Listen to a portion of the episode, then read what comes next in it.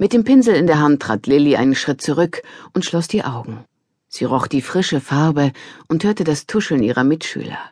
Im Unterricht war es selten so leise, aber hier, im neuen Projektraum des Kulturzentrums, arbeiteten alle ruhig und konzentriert. Lilly öffnete die Augen wieder und betrachtete die vier halbfertigen Wandgemälde.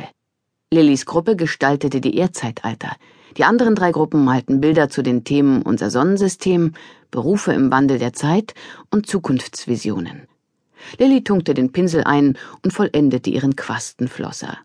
Sie wusste nicht, welche Augenfarbe diese Urzeitfische hatten, also entschied sie sich einfach für dunkelgrün.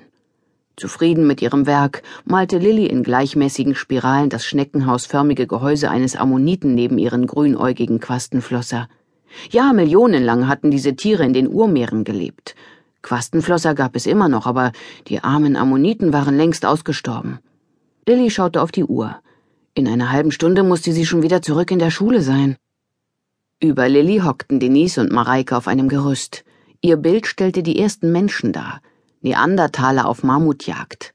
Rechts von Lilly pinselten Ole und Mitch Dinosaurier an die Wand. Sie hatten schon eine ganze Horde blutrünstiger Fleischfresser mitten in den Jurastreifen gemalt. Links von Lilly schrieben Enya und Verry die Namen der Erdzeitalter neben ihre schon fertige Skala der Jahrmillionen. Neben Lilly knieten Bob und Little vor der Wand und verzierten das Carbonzeitalter mit einem ganzen Urwald aus Farnen, Schachtelhalmen und Schuppenbäumen. Immer wenn Bob dabei Littles Hand berührte, hüstelte er. Die Klasse erstellte vier Wandgemälde im neuen Projektraum des Kulturzentrums. Im Anbau waren neben dem Projektraum für Schulklassen ein kleines Internetcafé und die neue Stadtbücherei untergebracht. Mehr Blau, kommandierte Mareike oben auf dem Gerüst. Denise goss mehr Abtönfarbe in den Eimer, in dem Mareike das hellblau für den Himmel über den Urmenschen anrührte. Lilly wusch ihren Pinsel aus, als plötzlich ein Schrei ertönte. Lilly! Wie in Zeitlupe flog Ole auf sie zu und riss sie zu Boden. Sein Kopf schwebte über ihrem Gesicht und aus seinen Haaren tropfte himmelblaue Farbe. Es dauerte ein paar Sekunden, bis Lilly verstand, was passiert war. Mareikes Farbeimer war vom Gerüst gekippt, und wenn Oli sie nicht rechtzeitig weggeschubst und sich schützend über sie geworfen hätte, hätte er Lilly direkt am Kopf getroffen. Lilly blickte an Oles hellblauen Haarsträhnen vorbei hoch zum Gerüst, von wo Mareike halb erschrocken, halb schadenfroh heruntergrinste. Neben ihr hielt sich Denise lachend die Hand vor den Mund. Lilly, bist du okay? fragte Ole besorgt. Mein Held. Lilly blinzelte in Oles tiefblaue Augen. Ihr Held, seufzte Bob.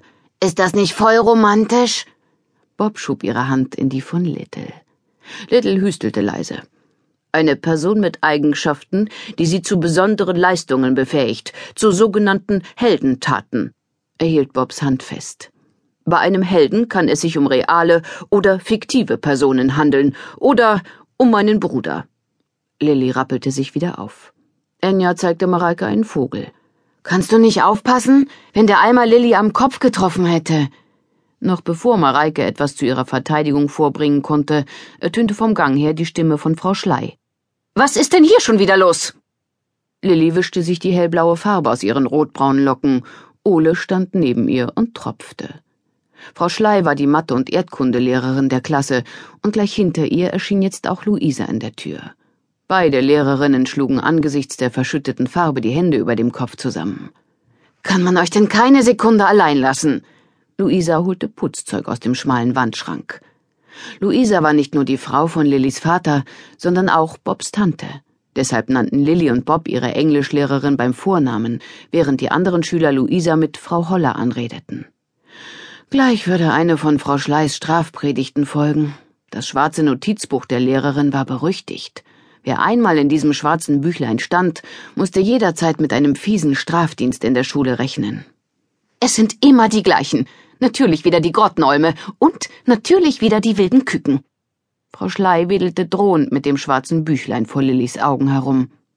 Wenn es noch ein einziges Mal Ärger wegen eurer kindischen Bandenkriege gibt, fuhr Frau Schley fort, dann kriegt ihr alle einen Verweis, egal ob Grottenolme oder wilde Küken und egal wer angefangen hat.